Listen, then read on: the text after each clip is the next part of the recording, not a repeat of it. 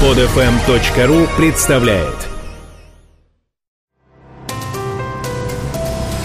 Здравствуйте, уважаемые слушатели! Редакция сайта бухгалтерия.ру подготовила для вас обзор самых обсуждаемых новостей недели с 15 по 21 апреля.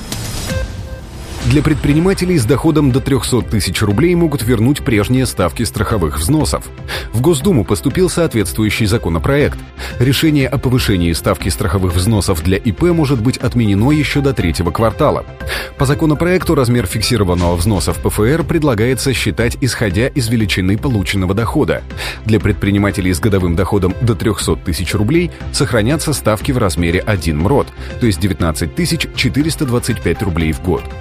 Более 300 тысяч рублей, то ставка составит 1 МРОД плюс 1% дохода. По мнению депутатов, дифференцированный подход к расчету страховых взносов даст возможность малому бизнесу с небольшими доходами работать легально и не уходить в тень. Конец апреля – горячая пора для предпринимателей.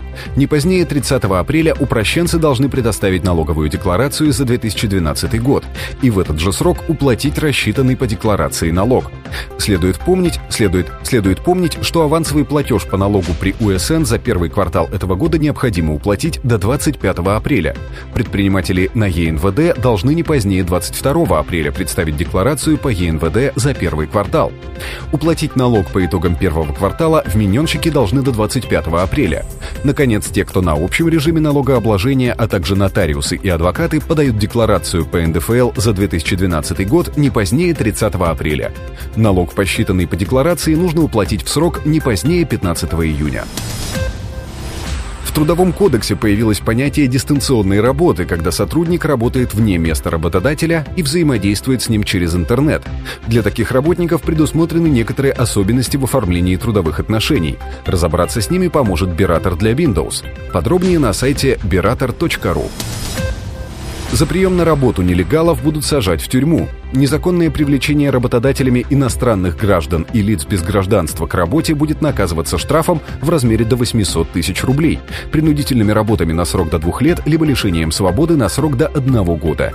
Такую меру наказания предлагают ввести депутаты, пополнив Уголовный кодекс статьей «Злостное нарушение правил привлечения к трудовой деятельности в Российской Федерации иностранных граждан и лиц без гражданства». Чтобы сэкономить на налогах, дробить бизнес допустимо. Компания разделила свой бизнес по виду деятельности на несколько юридических лиц. Это позволило по одному из них применить налоговый режим ЕНВД. По мнению налоговых инспекторов и суда первой инстанции, дробление компании было осуществлено в целях получения налоговой выгоды.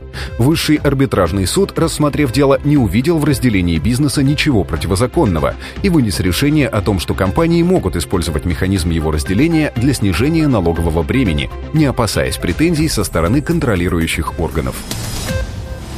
В Кемерово бухгалтеру регионального представительства крупной туристической компании предъявлено обвинение в денежных махинациях в особо крупном размере.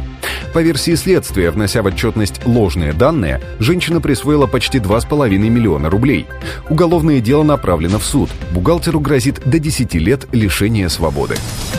На этом мы заканчиваем обзор важных событий за неделю. Выпуск был подготовлен при поддержке издательства «Биратор». Самые актуальные новости вы всегда сможете найти на сайте бухгалтерия.ру.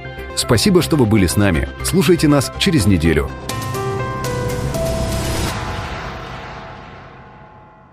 Скачать другие выпуски этой программы и оставить комментарии вы можете на podfm.ru.